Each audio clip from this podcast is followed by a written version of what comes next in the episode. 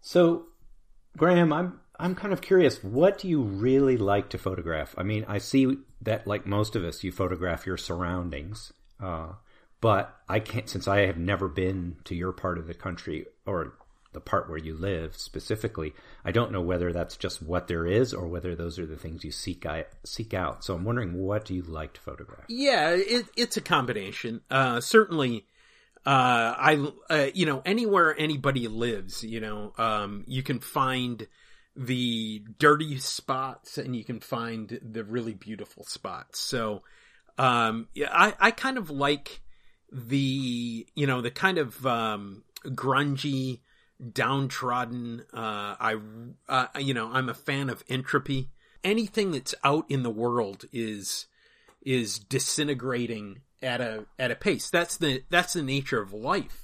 That's the nature. I mean, entropy is one of the laws, right? I like looking at those things. It comes down to my concept of perfect is boring. It's the imperfections that are interesting. And so when I go out and shoot, I'm looking for those things. I love walking across a street in a city and looking at the lines. First, the lines painted in the crosswalk. First of all, they were not done perfectly. There's overspray, there's drips, there are all those types of things. And then they've been driven across hundreds of thousands, millions of times, depending on the intersection. And, so they don't wear in the same way. They wear differently. One of my favorite things are old metal signs that have been out forever. I don't take many pictures of them, but the thing that I love about old metal signs is you can have, say the word welcome is there. You can have rust that has completely disintegrated WEL, and CO is kind of rusty, and then ME is perfect. It's absolutely perfect. And I love the way that happens in our world. So, I take a lot of pictures of, in my part of the world, it's not difficult to find an old, what we call cracker houses, down here. And just to clue you in, cracker's not a derogative term. A cracker is a Florida cowboy, and it comes from the cracking of the whip. So an old cracker house, sits up off the ground. Usually the foundation is open so air can flow underneath it. And those are absolutely beautiful when you can find them, and you can get close enough to photograph them. So that's the type of thing I like. I like, disintegration. I like entropy. I like all that type of stuff. Yeah. So you're finding plenty of what you like to photograph then. Oh, absolutely. Yeah. Where I live, it's plentiful. And part of the deal is when you do anything like that, you have to think about who is living there. Cause there are places where you go. Right around the corner from my house is what I swear is a concrete garage. And I know that there's a family living in that concrete garage. And, I have resisted taking pictures of that because I also know that type of housing is representative of people living a very hard life. And some of it's by choice, I'm sure, for some people, and some of it's by misfortune, and some of it is through ignorance. That's the way the world is. So I'm also very conscious of that. Every time I take a picture of a building that once housed a business, I think about the fact that business was somebody's dream. And by going out of business, somebody's dream has died. So, but that's what I like taking pictures of.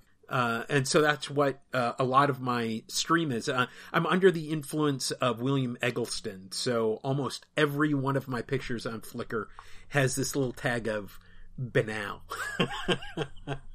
So, whether it truly is up to his level or not, I don't know. But that's what I do. Well, it strikes me that your love of chaos shows up in your camera making as well. That's a backhanded compliment if there ever was one. But yes, absolutely. Sure it does, because I plunge in. So what do you like taking pictures of? Oh, too many things. That's sort of my problem, is I get enthusiastic about too many things, and then I get overwhelmed. But and then the environment that I live in is particularly... There's a lot of beautiful stuff around here, so it sort of pushes me towards nature photography, landscape photography. When I'm in a city, I shoot street. I guess I try and, wherever I am, I try and photograph what's around. But what interests me, and it's something that's related to what you said. You talked about entropy and wanting to photograph disintegration and how perfect is boring. And when I first joined Flickr, I started a Flickr group that posts photographs that I heavily curate, but which are an attempt to kind of track this idea, which is that I took it from a quote, which is attributed to a lot of different people, but I think the original person was Edgar Allan Poe. And he said, "There is no exquisite beauty without some strangeness in the proportion." Sure. And that's the idea that nothing's beautiful without an imperfection. So I guess I'm really interested in photos that are both beautiful and strange. And if you can get both of those things in, you sort of get like kind of a well-rounded, complete kind of everything that you can get in a photo is there, right? So it's not just a beautiful photograph, but it's also not just a peculiar one. It's got it all, right? Yeah. So that's sort of a goal in my own work. And it's fun to try and pick out images in other people's work that have those qualities, and it's very subjective. It's just my opinion, and then I'll invite them to post on the group and sort of look at what develops over time. And so, that makes a lot of sense. You've invited me into that group, and I never quite understood it because maybe I didn't go in and read the posting at the top, the description of the group. But yeah, that makes absolute sense. So, okay. So let's start the Handmade Camera Podcast.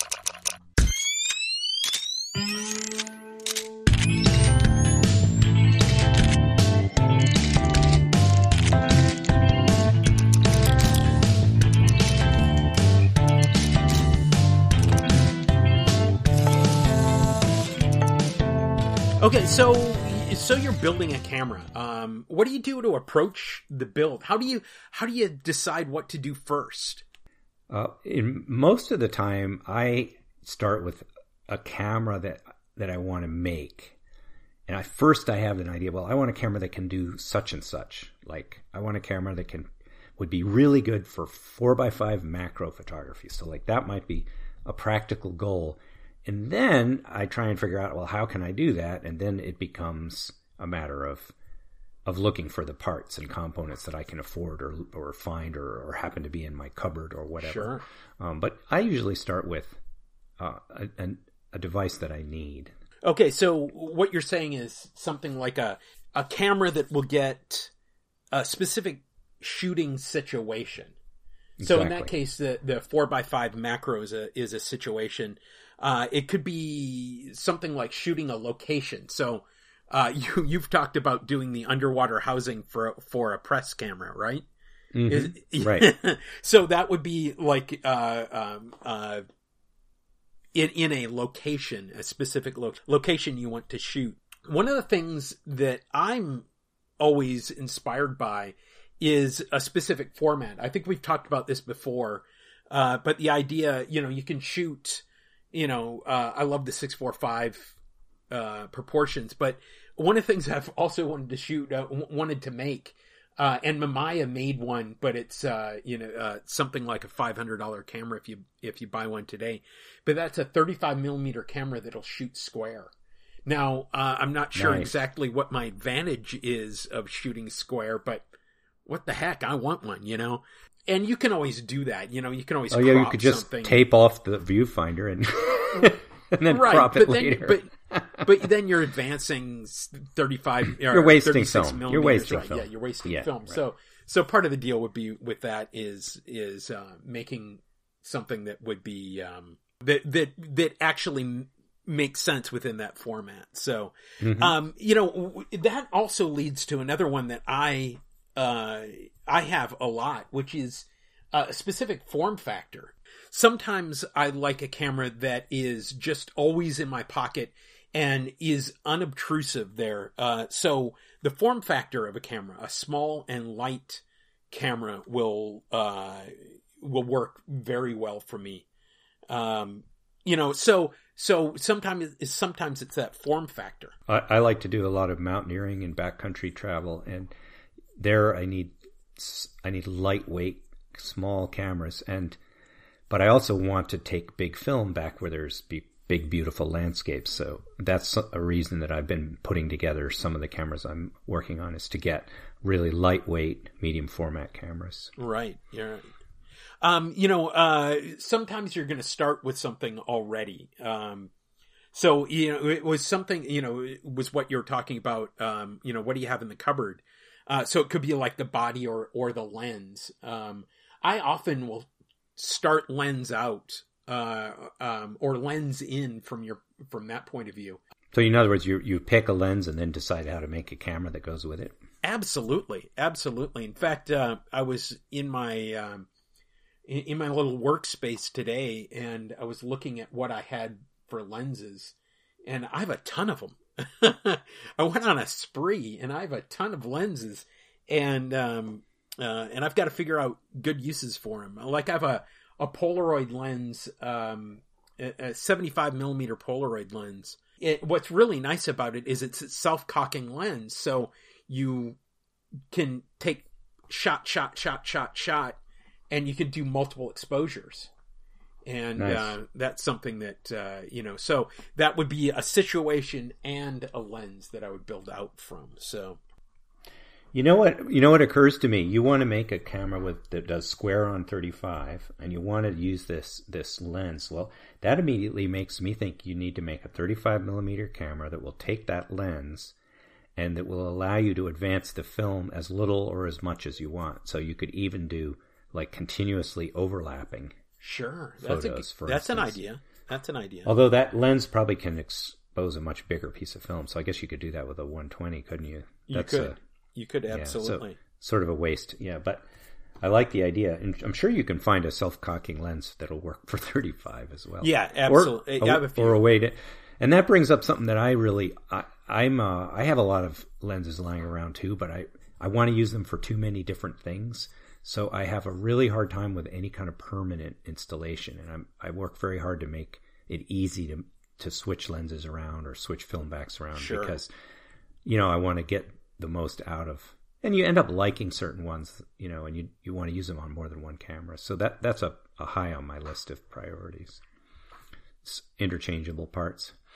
So once you have that start, then you kind of have to, you know, once you have that starting point, often that will then dictate the approach of the build. If you're going to start with a lens, then you have to figure out, okay, you know, just like what we were talking about, what's the image circle for that lens? What can it do? What is it going to be best at?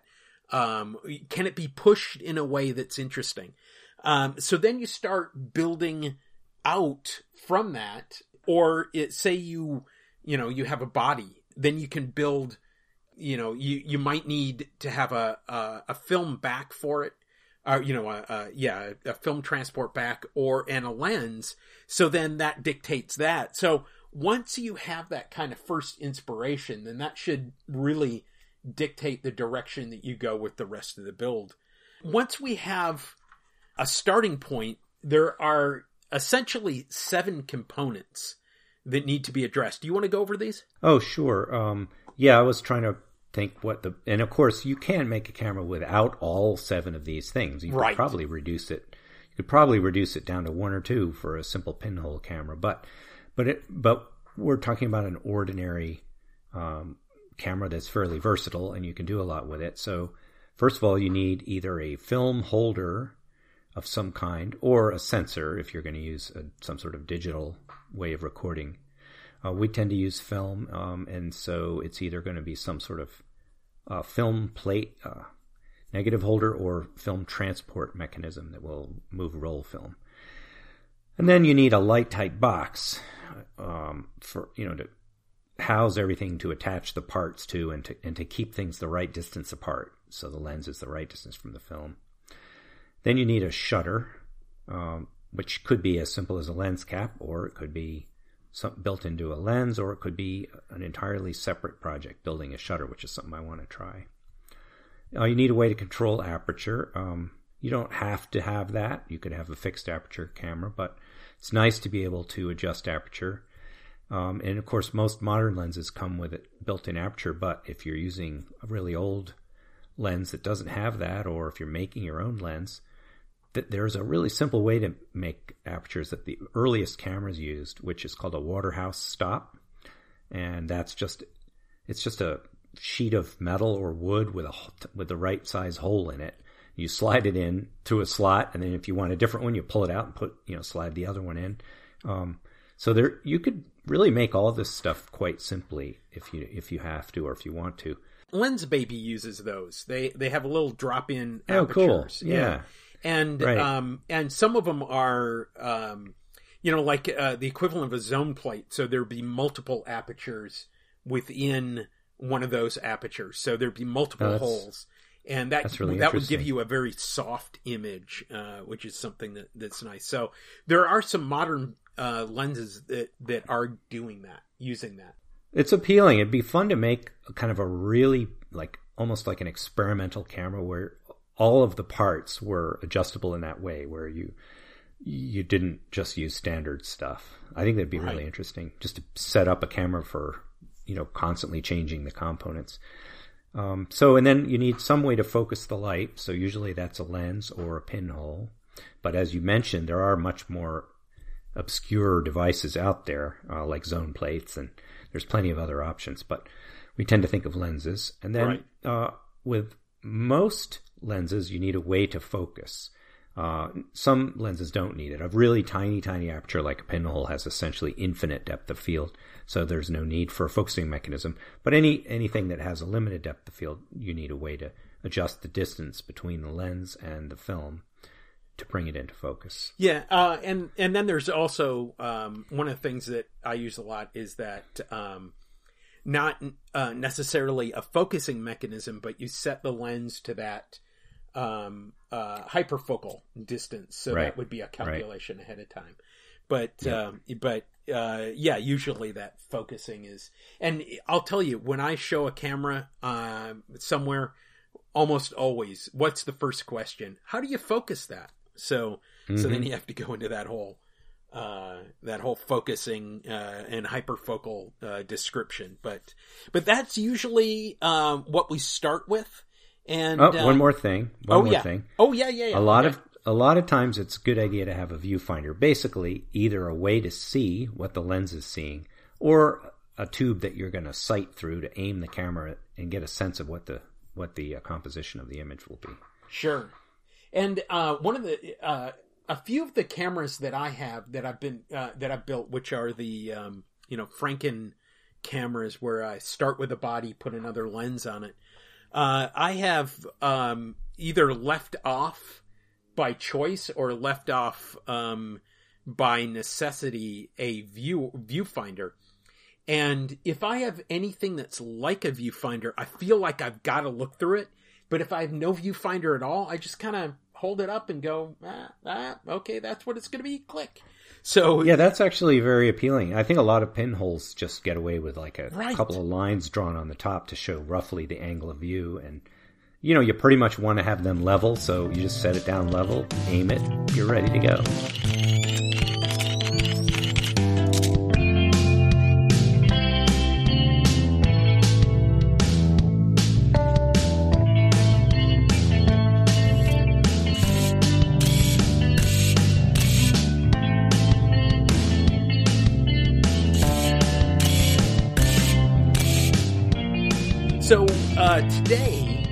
Of those 7 things that we've talked about, today we're going to talk about the body of the camera.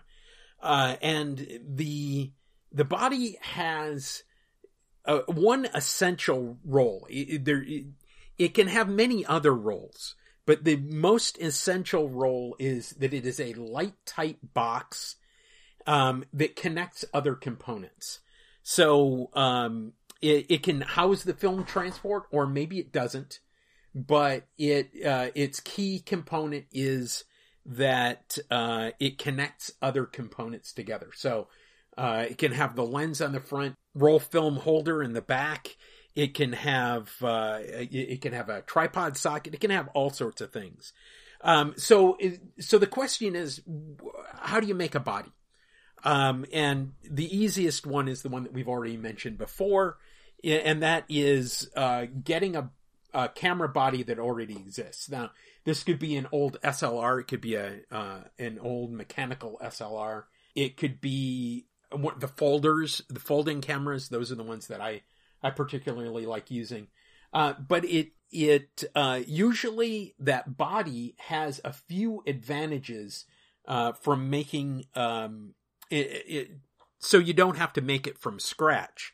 And one of the things it'll often have is a viewfinder or a mounting shoe or one of those other things that's already built in. And it'll have a tripod socket that's already built in. It'll have film transport maybe already built in. So that's one of the advantages. Maybe a famous name or logo, you know. Yeah, exactly. Impressive. Exactly. Right. Yes, my pin Leica. Right. I'll make one of these days. I'll make a pin Leica one of these days. So anyway, the other option is found objects. And I was just on, and this is actually now about a month ago, but we're recording a little bit earlier. I was just on the Lensless podcast, and Corey was talking about finding a planter's tin that was just the right size for 5x7 film. And he used that, and, you know, cut a hole, and he does pinholes. And that's a perfect example of a found object. Yeah. Except that I don't know what a planter's tin is. Oh, planter's peanuts. It was apparently a tin that was, just 5x7. And you know, so it held the film perfectly, and it was a one-shot camera. Right. So that's a perfect example of one of those. Well, yeah, one shot cameras really appeal to me, that and using paper negatives, and I just haven't gotten around to doing it yet. Yeah. But the idea is very attractive to me, because you get away from all the hassles with special, you know, formats and yeah. Sure. One thing that I just saw is have you done it in you talked about having Polaroid as one of your first cameras that you did a lot of work with. The very first. Yep. Yeah. One of the, have you done much with Instax? No, I haven't done anything with Instax, and very little with Polaroid. I'm not really, I like them, but I'm not really attracted to, I guess it's the cost mostly, you know. Yeah. You get a really small print and it costs a lot of money. So I just haven't really done it. Although I have an old, Spectra Polaroid that I used to use for work, and I did get one pack of film from the Impossible Project and ran it through it, and it still works, and it was actually really fun. So I might do some more. Yeah. I have an Instax, whatever the Pro version was, and I don't remember it now. It's in the closet. You're talking about a camera or a printer? Yeah. Oh, no, a camera. And it, it's right over there. It's an Instax Mini 90, and it has, you know, all sorts of, good functions to it. But here's where I was going. The reason why I asked about that was I saw this online. It's not, I think it was on Instructables. It's certainly not my idea, but the idea is you tape a single sheet. You know, obviously you haven't exposed it, but a single sheet of Instax film to the back of whatever, you know, pinhole box you have, and you do a normal pinhole exposure, then take it out in a light tight room, use a rolling pin, and so you get a pinhole one shot camera that way. I thought that was kind of interesting. Nice. And they did it with like an aluminum takeout box that they had spray painted black, which I thought was very interesting. Well, that's very appealing. Yeah, yeah. And it's a one shot, you know, and although I suppose you could take a dark bag and do it. You know, you could take a dark bag around. Yeah, no, that's immediately what I was thinking. Or and one of those little brayers for printmaking. Right. Right. A nice handy little roller. I've got one. Right. Yeah, that would be great. Yeah, and we're 2 weeks from our deadline for our garbage cam challenge. And I have gone so far as to identify the box I'm going to use to build it. And what it is it's an old iPod Touch. The box that it comes with. What's with this 2 weeks? What deadline? 2 weeks. Well, 2 weeks ago in episode 1, the Bessa episode, we did the garbage cam challenge. I remember the challenge. I just don't remember anything about a deadline. Oh well, we had said that it would be a month from the release date, and the release date is April 21st. So so we will we're now in May 7th. So I better get thinking. I better start thinking about this. Yes. So hey, aren't you glad I mentioned it? Right. So the box that I'm going to use is, and you can do it with, I think an iPhone box is about the same size. And I know you're a proud user of burner phones, but maybe you can get one from somebody else. Now that's too high tech for me. The box that an iPhone came in, it's not garbagey enough. I'm going to have to. Well, also with only 2 weeks to go, I'm going to be inspired by one of our listeners who put up a fantastic picture of a camera he made, and I was really impressed by the photographs, and I asked him what the camera was like, and he just punched a hole in the lid of a yogurt tin, threw some film in the bottom, and that was the camera. So right. I have a backup plan. Yeah, well, you do know that once you build it, you've got to then do some photographic challenges. So you mean take some photographs. Take some photographs, right? Exactly. Right. So, yeah. Of course. One of the things I've done some measurements on this box, and one of the things that's nice about it, and this is the type of thing that you're looking for when you're looking for a found object, is that if you turn it so it's sitting on its side, but the decorative side is facing towards you. Then you can put in a roll of 120. It's perfectly sized for that. But better than that is if you were to turn it then and lay it down so it's flat on its back. That height is perfect for a 35 millimeter canister, and the only thing that you would have to do with that 35 millimeter canister is punch a little hole for the, for the knob portion of the canister to come out, and you've got to turn it anyway. So why not have that portion come out? So I haven't decided whether it's going to be 35 or 120, but I've identified that as the box. Now I have to decide whether it's going to be lensed or not. I'm thinking it's probably going to be pinhole, but we'll see. We'll see how that goes. So, that's that kind of logic of the size is one of the big key things that you want to do when you're looking for a found object box. But so that's one way to go. Another way to go is with materials made from scratch, and just a quick run across. I mean, the four that I came up with are wood, metal, plastic, and cardboard. Now you have an affinity for metal. Being a person who makes his living by designing, manipulating, and creating some amazing decorative metalworks. So what metal would you use? What would be your metal of choice in making a body from scratch?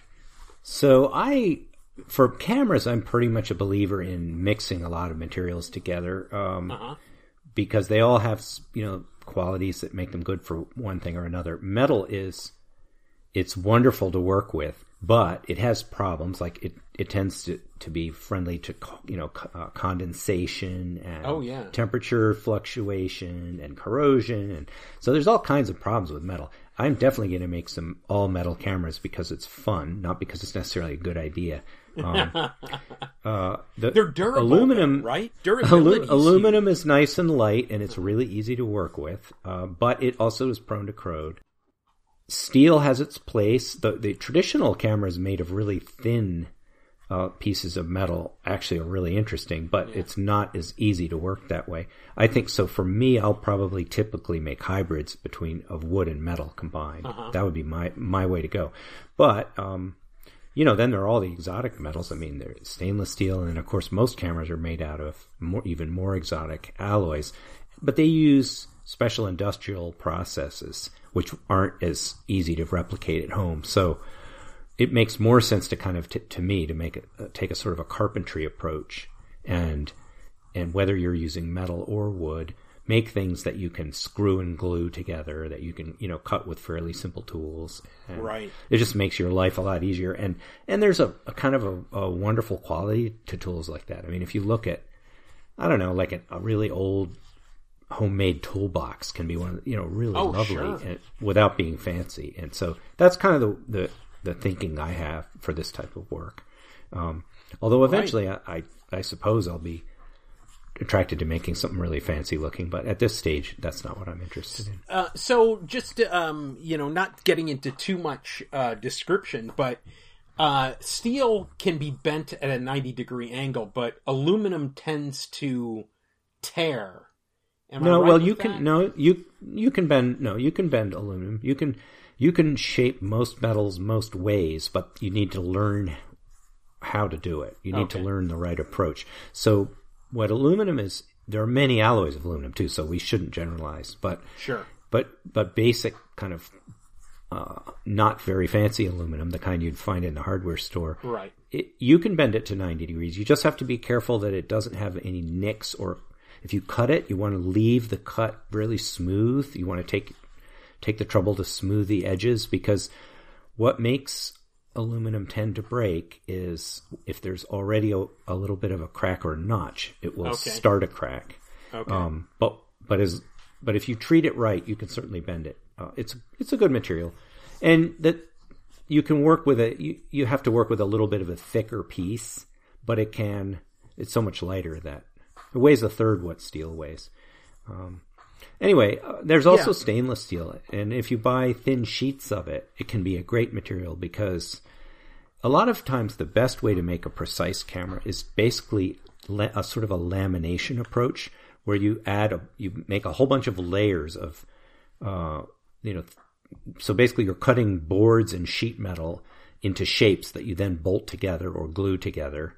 But it gives you a lot of control over precise dimension, for instance. So if you build a box that's a little too short and then add thin shims until it's right, that's a nice kind of way to get something precise.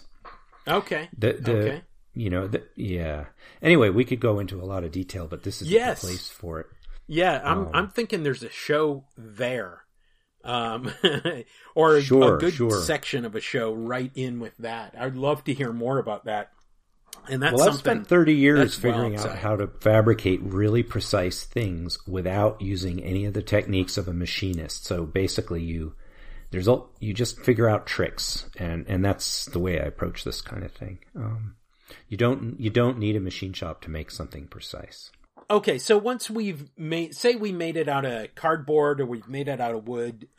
Wood is, by the way, one of my favorite materials to use, because the wood can often be a very beautiful grain. It can have it can be, in the end, an extremely beautiful object, and so wood is often one of my favorites, but cardboard, and it's resistant to condensation and corrosion and all those things, and it's also probably, there are very few substances that can compete with it for strength to weight ratio. I mean, it's a fantastic material. It's great. I never think of it in those terms, but that's a great way to do it. So once we've got our material, the functions, we'll hit them again really quickly. It has to be light tight. It has to house the film transport, or not. And if it doesn't house the film transport, it has to allow access to a film transport. So that could be a back, or it could be something like with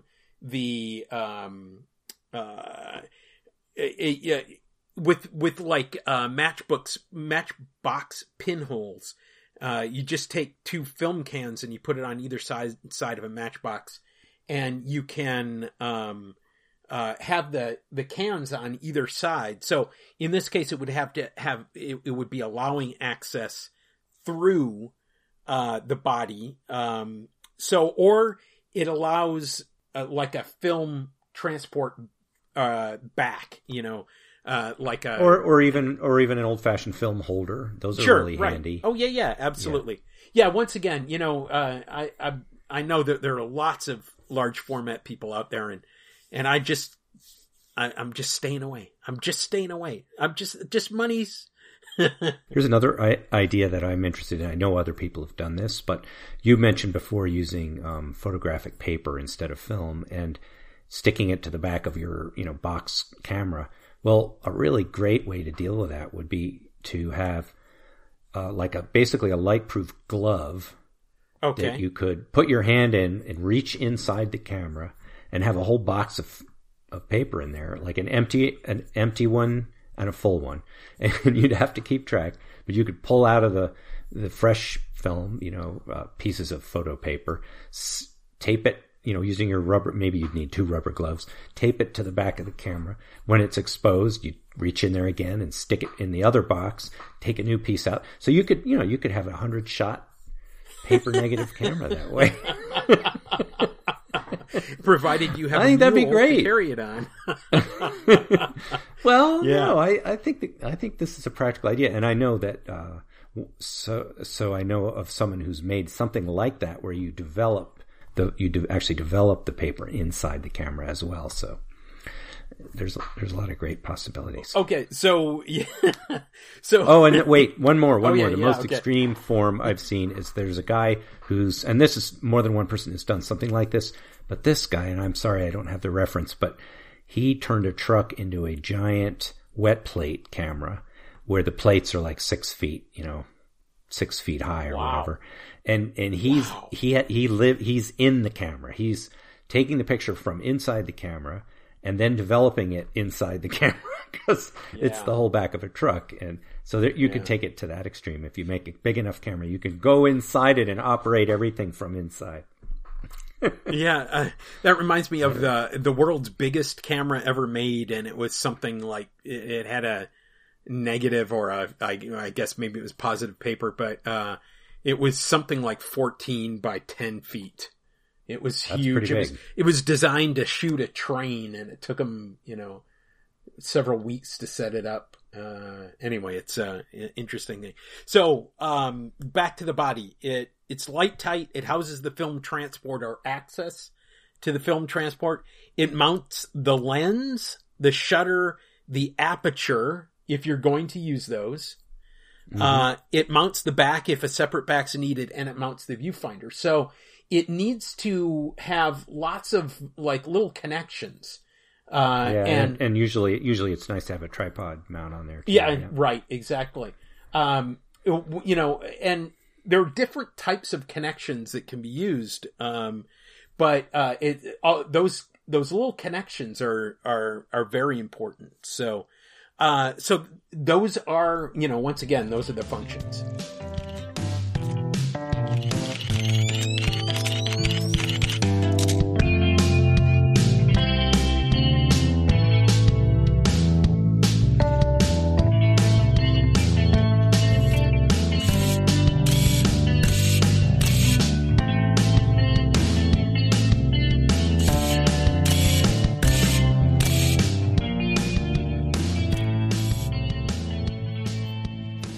Okay, so now we've come up with some sort of a body, and we need to think about how we're going to connect a lens to one end, and if it needs a film back, how to connect that to the back, and perhaps a tripod connection. So basically, we're going to talk about the ways to attach things. I mean, the basic, of course, is just, gaffer tape or glue, But if you want your camera to be able to come apart and maybe swap parts or take it apart to improve it, it's sometimes better not to commit yourself with glue right at the start. Tape's a good temporary connect, yeah, while you're experimenting. And sometimes it's all you need.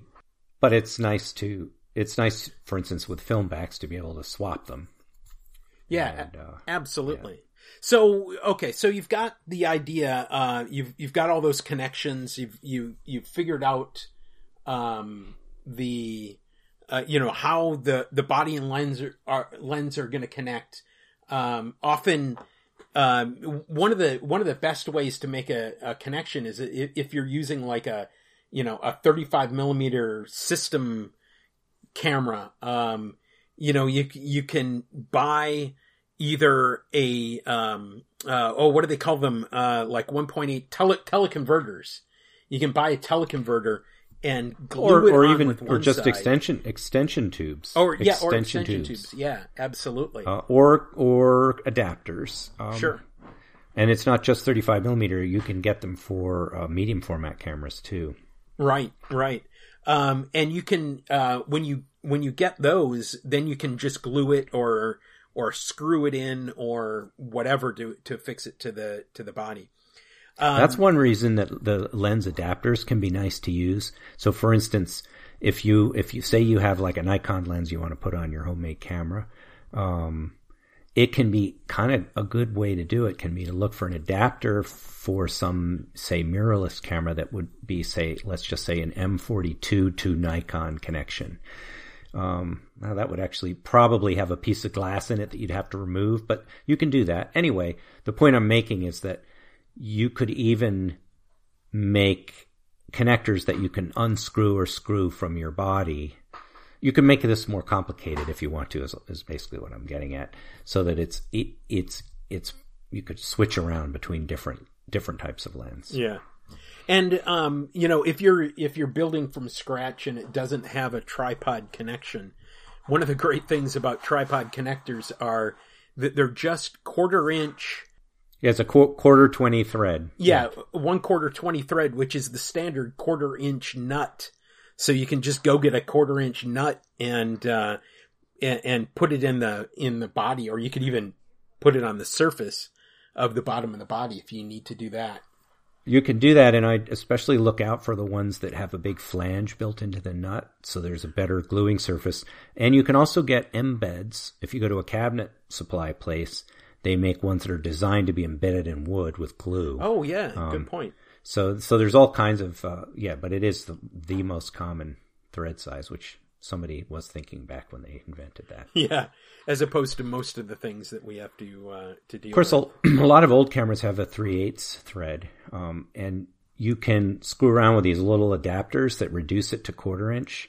But I recently just happened on a used tripod ball head that is of a higher quality than I'm used to, and it's really cool. It has a 3/8 thread, but if you push hard on it, the 3/8 thread just retracts and reveals a 1/4 inch. Oh, really? So you can literally screw any camera right onto this tripod without any adapter. You just push and turn, and it just basically presents the right thread. Oh, nice. It's very cool, yeah. So, okay, so you've got all that figured out. The next step is, basically draw up the plans and take measurements. One of the things that I use a lot is a caliper. It's a digital caliper, and I've seen it under probably about 15 different brands. I got mine from Harbor Freight for $12, something like that. But it's a digital caliper that works in both inches and millimeters, and that's been a huge boon to my building. In fact, I was just measuring today for some wood stock that I have. I have a plank that I'm going to use for a camera. So I was just measuring that out. So one of the things that if you're going to have an existing film transport mechanism, so you're using something that has sprockets or something else, you have to measure all that out and figure out how big that box needs to be. So it, you know, the minimum is it's got to fit all those components, right? So you have to figure out how big those components are. You have to figure out what's the format of your image. If it's going to be a 35 millimeter frame, the standard 35 millimeter frame is 24 high by 36 wide. And, you know, so you have to take that into account as well. So you have to measure that. And then there's a certain amount of distance from the edge of that film gate to where the take-up reel is. So you have to add, you know, some space in there. Those are all parts of the camera that you have to figure out. You know, the one thing that of all of the measurements, the one that I think is the most crucial is the distance between the lens and the film. And I know that you can find tables on a lot of lenses, you know, on the internet that will tell you how far that's supposed to be. But I found from experience that I don't know whether it's variation between one lens and another or what, but I've found quite often exceptions to those rules. Or maybe it's simply that the lens that I, you know, have is from a different, you know, age and from a different time or whatever. And it just doesn't quite come out the way it's supposed to. So one of the things I want to throw in at this point in the discussion is that I really like to design any camera so that there's an adjustment in it somewhere for the distance between the lens and the film, not other than the focusing mechanism, a separate way to adjust it. So that if you're wrong, you can fix it fairly easily by making the camera a little longer or a little shorter. And with that in mind, that means you would do your calculations and then purposely make the box a little too short and have a handy way to put in shims to make it a little bit longer if you need to. Sure, absolutely. And that's something, let's do a little bit of definition on this. What we're talking about is the distance between the lens and the film plane. That mm-hmm. is that, you know, that dictates kind of sometimes how thick your box is or how thin your box has to be.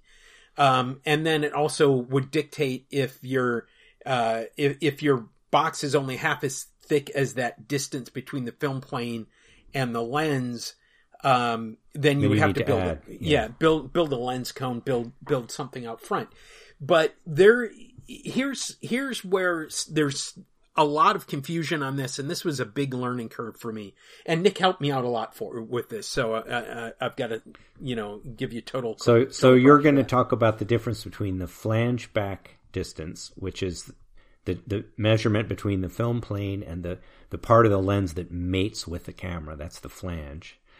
That is not actually the same thing as the focal length, because most lenses have there's a center of.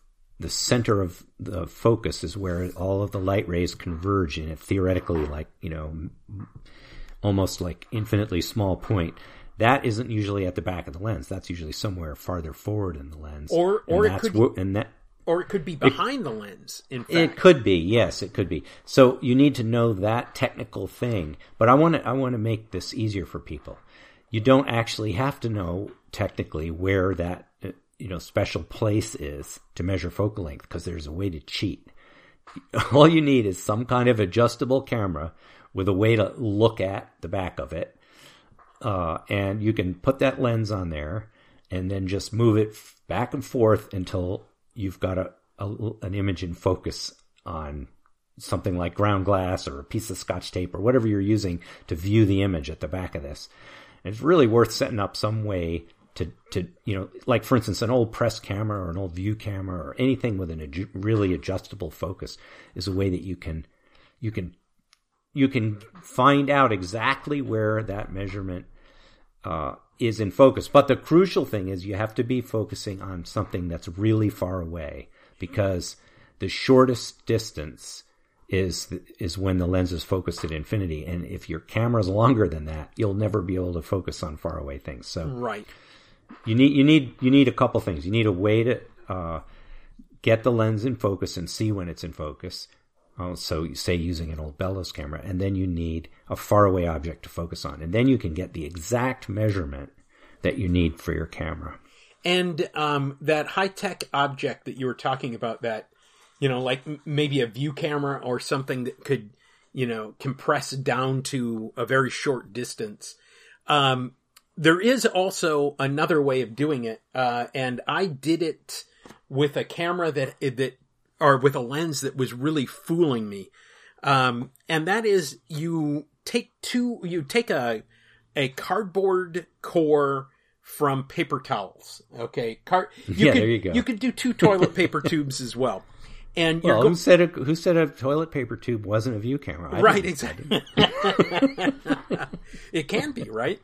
Right. So what you do is you cut it into two parts, and then you slit one of them, and then put in a little bit of extra space. So you put in some tape. So it's like an old pirate telescope. Yeah, basically. Exactly. So one of the pieces of cardboard slides over the other piece of cardboard. And then you can extend it out to certain distances. And, you know, the measurements are, of course, are all, you know, the measurements of the tubes are really important. And then you put, what I put was ground glass, but what Nick tells us is all you have to do is put Scotch tape on the end of it, and that will... your image will resolve on that Scotch tape. And then you move the lens back and forth looking at the horizon. And when it gets to, you know, that horizon being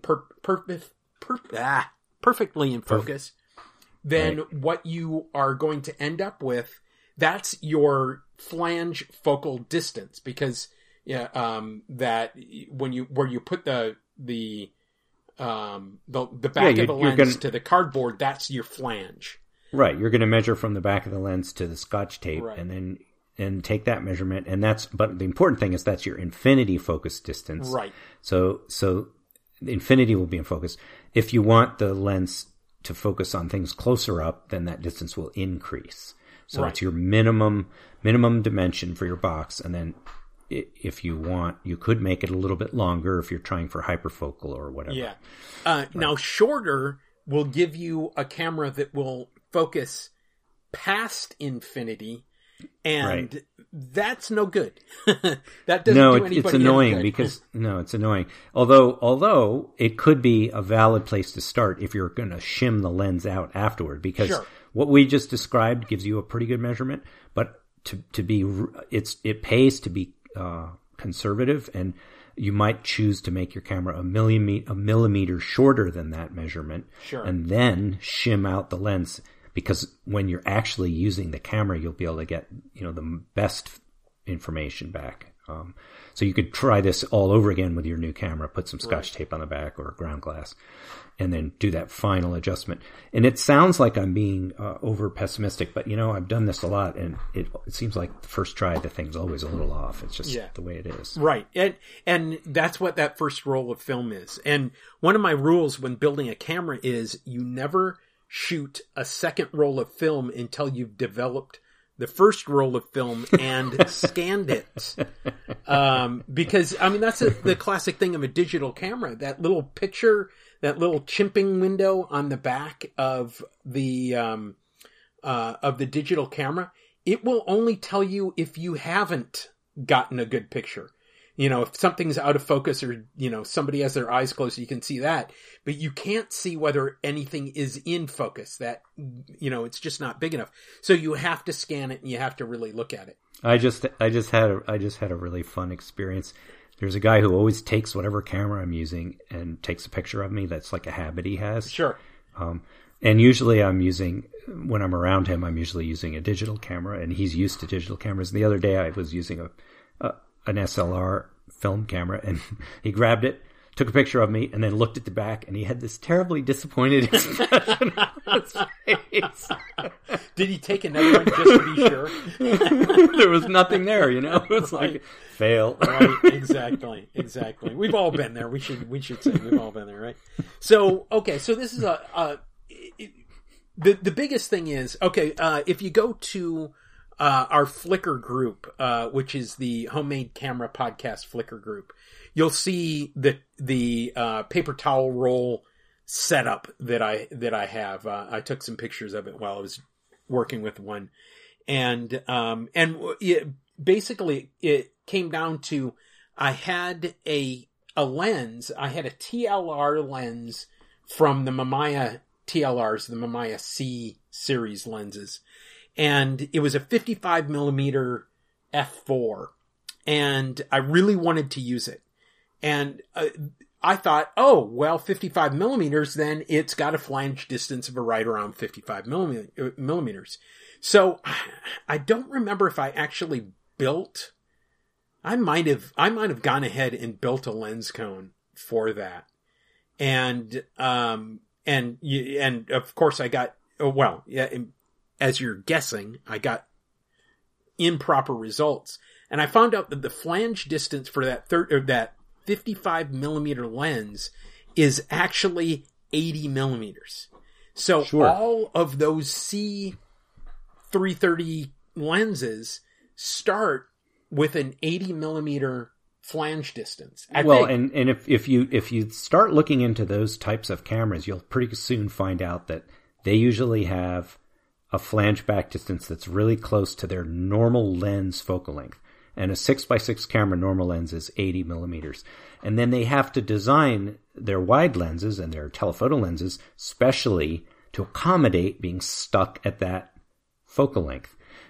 And that's why those, you know, that's the difference between a camera with a bellows and a camera with some sort of interchangeable lens kind of fixed box where you've got to make different lenses work. They have to use special extra layers of glass to make that come in focus. Yeah. So there's a booby trap that you usually don't have with large format lenses off of bellows cameras. And for those of you who are pinhole people and you've just we've just confirmed that you are going to be pinhole people for the rest of your lives with the confusing talk. It confuses me, and I've done it a bunch of times. So, but it's something you can do. Believe me, it's something you can do. But for pinhole people, there is an ideal pinhole to film versus film size. Okay, so the distance and the size of the film can be plugged into a formula to give you the size of the pinhole. That would work best, yes. That will work best. And there is a pinhole calculator, and if you go to our website, HomemadeCamera.com, and go to pinhole resources, I have a link to that calculator. So that'll give you the size. So that's actually really something quick and easy that you can use. That's a readily available resource that has been on the web and has helped me quite a bit. So okay, so you've got those. You've got the flange to film distance, which is really important. That's right. So now we figured that out. Yeah. So we've got that. We need to know, you know, what the film gate size is, and whether the film gate is going to be, you know, off. And the film gate is the opening through which the image is shot, and that the film usually rests on rails on either side of that film gate.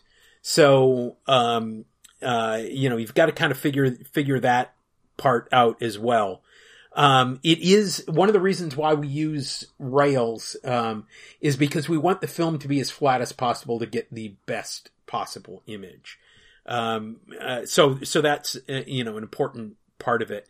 Then you have to kind of think about, you know, the miscellaneous parts. You know, how are you going to, you know, or what do you need to have? So, are you going to need to have any of those shims?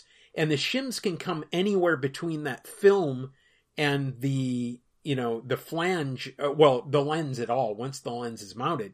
So you could put shims between the lens, or between the body and the lens cone, or between the lens cone and, you know, that right at the mount between the lens cone and the lens. But you can put that anywhere. Or you could design your body it to be in two parts and add segments. In fact, that's a way to approach a box camera for large format lenses that you know would need to be, because they don't have the quality of all being the same distance from the film. They need to be different distances from the film. Right. So you could make kind of like Legos, different spacers to add or subtract from a box camera approach. So there's like, it's just, think of any way you can. In fact, a lot of there were old cameras before bellows were used as much, that they actually just had a box sliding inside another box. That's like, and that would be a good way to kind of make a step more sophisticated version of your toilet paper tube thing. Sure. You just make a box that fits inside another one, and then you could slide them in and out. And it doesn't even have to be totally light tight for these experiments. It's just to make it dark enough so you can see an image. So, yep. The other things are, you have to kind of think about, if you have a film counter, where's that going to go? You have to think about if you want accessory shoes, and accessory shoes aren't just for flashes, but they can be for viewfinders. They can be for any number of things, light meters, external light meters, those types of things. And range finders. Yeah, range finders. Absolutely.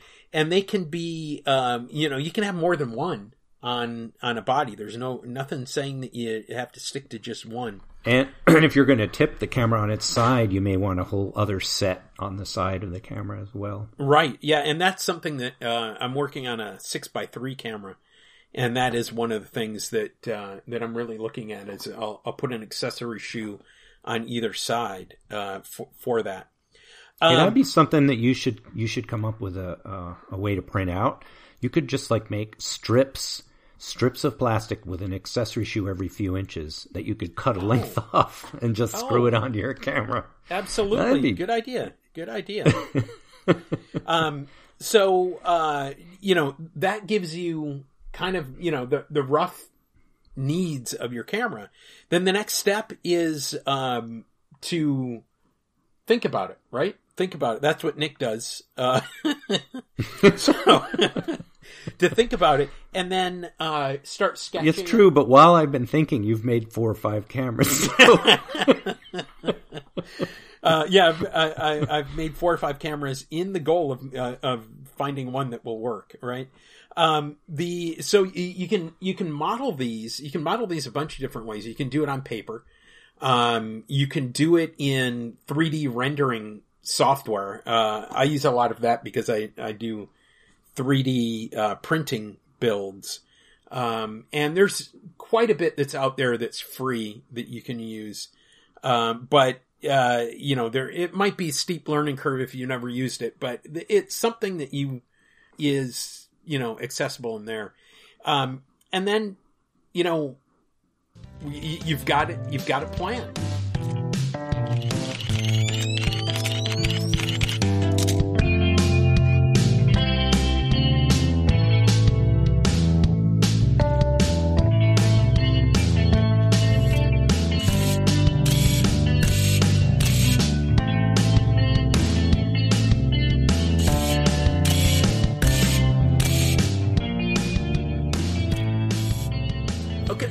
So Nick, are you in the middle of a build right now? Are you in the middle of working on something? Yeah, I'm thinking about it as usual. But now that you brought up this garbage can challenge, I realize I have to be thinking about that. And I was the other day thinking about, I bought a bunch of these. They used to call them close-up filters. They're basically magnifying glasses that screw onto the filter threads of a lens. Right. And you can find packs of these in, thrift stores for a couple bucks. They're all over the place. People used to use them a lot. And I used to avoid them because I thought they'd somehow degrade the image quality. But as I get more and more interested in degraded image quality, I'm not afraid of them. And they actually are much better than I expected. They're pretty good lenses. I fooled around with them some on a digital camera to see what they do. And they're nice. And they also, they don't make your lens longer the way a extension tube or bellows does. So you can get in really close, which is what you need on a close-up lens. So they're actually pretty cool. So I'm thinking, what I think for this garbage can I'm going to attempt to do is I'm going to find out if I can make some kind of an image directly with some of these lenses.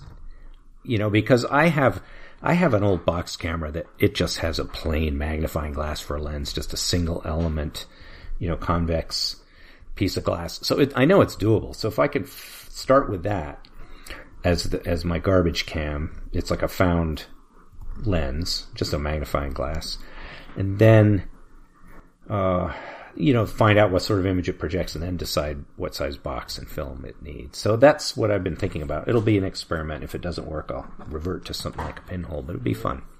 Well, I've been working on a camera, and I'm working through the body part of it, the body and the film transport, more than the lens end of it. And I'm doing this as a 3D printed object, and it's that 6x3 camera I mentioned before, and it uses 120 film, and it's 54 by 28, I think 26 maybe, wide image. So it's a 1-2 panorama, and so I made the body's fine. The body works well. I made a film back and using the insert concept, and the insert concept is pretty much the same as what you would have on like a Mamiya 645, or even I don't know if Hasselblad has them, but my Bronica has. So it's inserts. Basically a removable film transport that just gets inserted into the lightproof box. Right. That's your camera. Well, right? Well, it's actually there's a case that goes around it, and but it's not independent. It's not light tight. It has to be inside the camera. The right? film, right? The film transport is not light tight, and right. the problem that I had, and you can see a 3D image of this on my feed. And also on our Flickr group, Homemade Camera podcast Flickr group, and the biggest problem was that I had the film, and you know, you run into these problems, and then you think what an idiot you are, but yourself. So wait. Are you making you're making an insert from scratch? From scratch, yeah, absolutely. From scratch, completely from scratch. And I had the film turning a corner that was about 110 degrees, and it was, and okay. So first of all, it's too sharp of a turn that I've discovered. But the other thing that I was thinking about after I realized and modified it is that the 120 cameras that use that kind of setup, they have rollers there. They have a big rolling pin. Right? Okay. Well, duh. I don't. So, well, you at least have something fuzzy there. So. Yeah, exactly. Makes a nice texture on the film. Right. Exactly. So I'm gonna have to figure that out. So I'm gonna be printing tomorrow a version of it that that has a much more rounded corner. So it doesn't need to be super rounded if it's a roller. So but it doesn't have a roller at this point. So look at a twin lens reflexes. They go around a 90-degree bend, right? And they just use a little thin roller. And you're trying to avoid having a roller because you like to have scratches on your film or something. Well, here's the deal: is that actually as it goes around that. It's the backing paper that goes around the corner. Okay. So, right. So that it's not. Be all right. Yeah, exactly. Yeah. I've got enough cameras to scratch film that I don't need to make one from scratch, but so to speak, right? Yeah, pun intended. But anyway, so that's what I'm working on. The other thing is, I have found that I have to print with this material called PLA.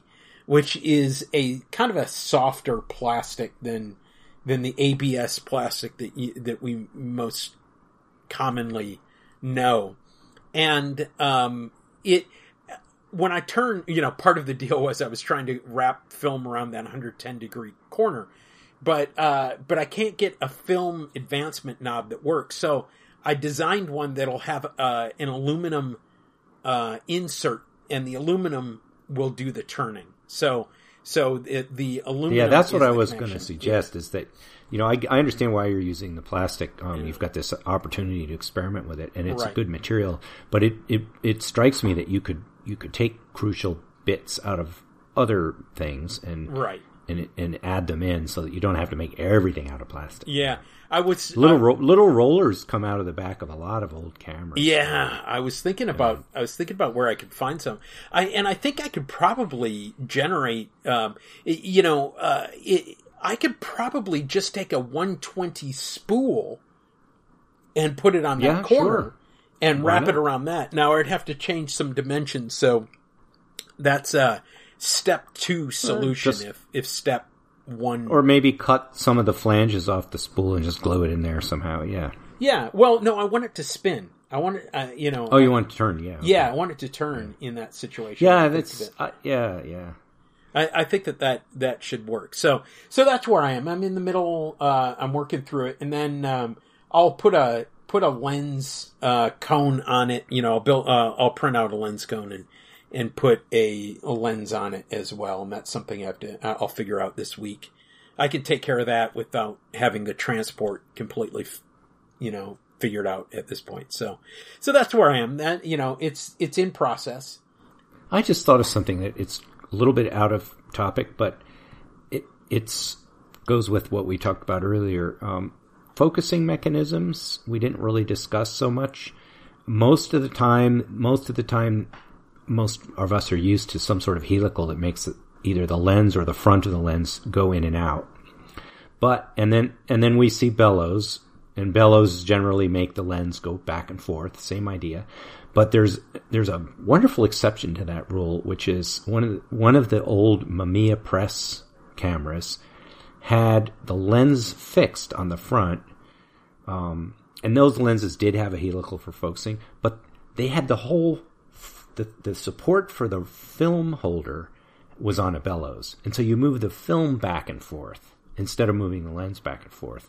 And it's a really straightforward, simple, like if you want to engineer something yourself and you can't deal with a helical, you don't have to move the lens. You can move the film, same thing.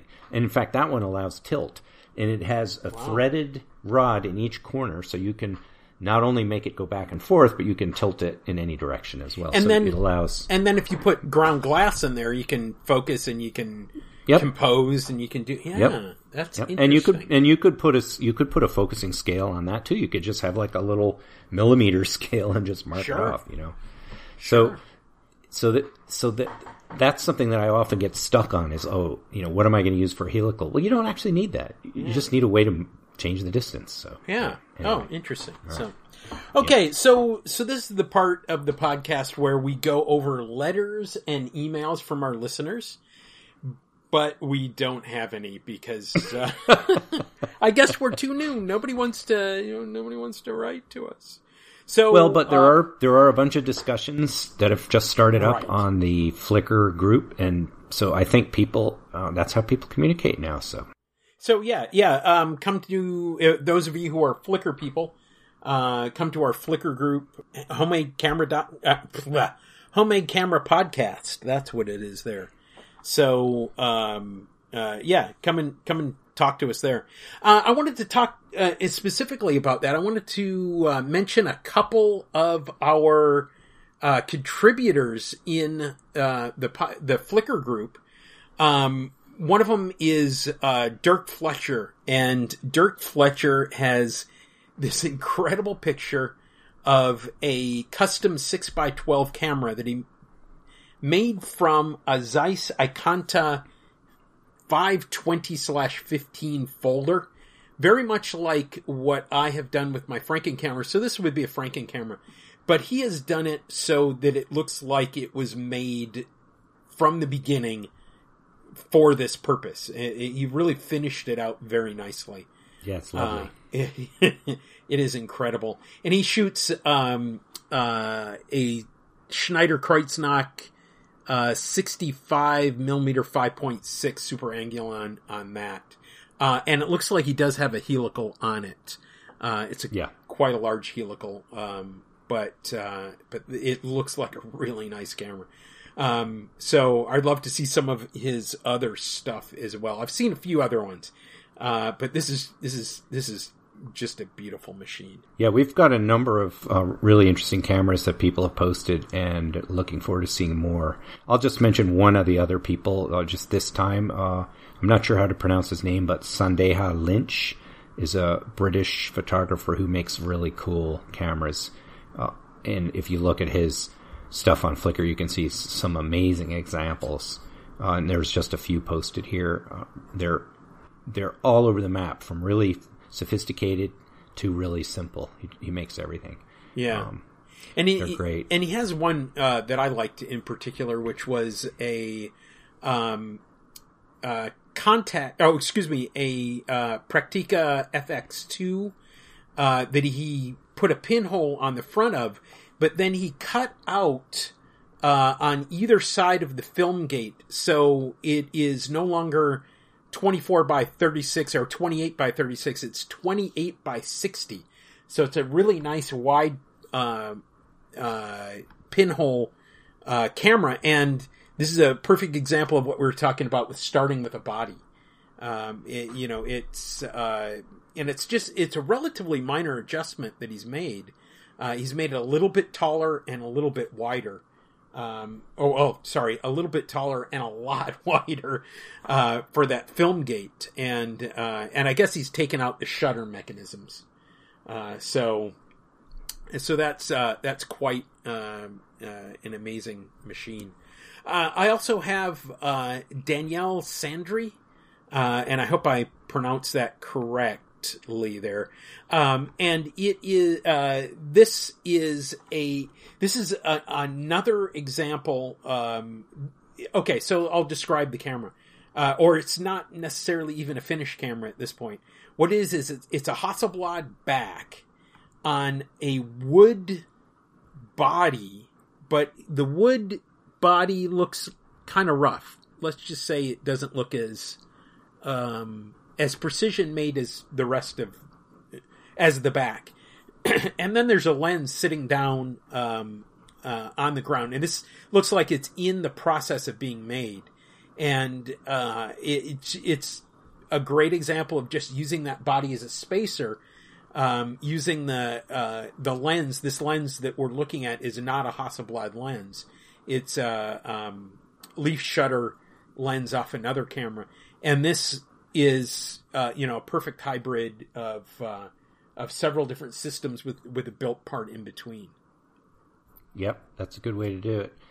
I'm going to mention another person. There's a Swedish photographer who calls himself Jojonas on Flickr. Maybe that's his real name, I don't know. And he does a range of stuff, but his simplest camera of all, I really it sort of inspired me to try some really, really basic things with the garbage cam challenge. And he's been posting a lot of stuff too. Anyway, I'm really excited. I was going to say he had a pinhole made out of a Pringles can that I thought was pretty interesting. Yeah, the one I really like is a yogurt container. Yeah. And it's the way he placed the light-sensitive material in it that is really interesting. Yeah. And anyway, there is something to be said for doing these very simple experiments, because you can get a lot farther from your sort of normal comfort zone with some of this stuff, and get really new results. And that's the part that I'm most excited about with this podcast effort so far, is the conversations with other people who make cameras. So I'm looking forward to more of that. Yeah. And we've been finding a lot. And, when we started this, I was thinking this is going to be such a small niche. First of all, we're working in film, in the digital age. And then, and there are a lot of other film podcasts out there. And then I thought, and we're going to be talking about these things that we make, and when we started really looking around Flickr, there are a ton of people out there doing it. So, yeah. We're really excited, and we want to, get in contact with you and, join our Flickr group, and send us emails and, and all that type of stuff. So, how would they get a hold of you, Nick? I can't remember. Nick at HomemadeCamera.com. Nick at HomemadeCamera.com. And you can get a hold of me, Graham, at HomemadeCamera.com. And Graham is spelled Graham. You can also email the podcast. So podcast at HomemadeCamera.com. We also, we have a webpage. And our webpage is HomemadeCamera.com, obviously, because I've been talking about it like that. So, who does our music? Okay, so I want to thank Robbie Cribbs, who created the music that we're using throughout the podcast. And it's got a camera theme, and it really appreciate him taking the time to make that music for us. Yeah. Thanks, Robbie. And we'll be back in 2 weeks, and we'll talk about another component. This was the body. We'll be talking about lenses or shutters or something else along those lines once we make that decision on what it's going to be. But we'll be back in 2 weeks, so look for us then. The Homemade Camera Podcast is part of the Film Photography Podcast Network. So if you have a podcast you'd like to submit to the network, visit filmpodcastnetwork.com, where you'll find a listing of all sorts of different podcasts, most in English. We have at least one up in Swedish on that site. So visit that, and you'll find a ton of different podcasts to listen to. So, I want to add one thing. Sure, Robbie, who made the music, his outfit is called Soundtrap Studios. Okay, so we'll talk to you in 2 weeks.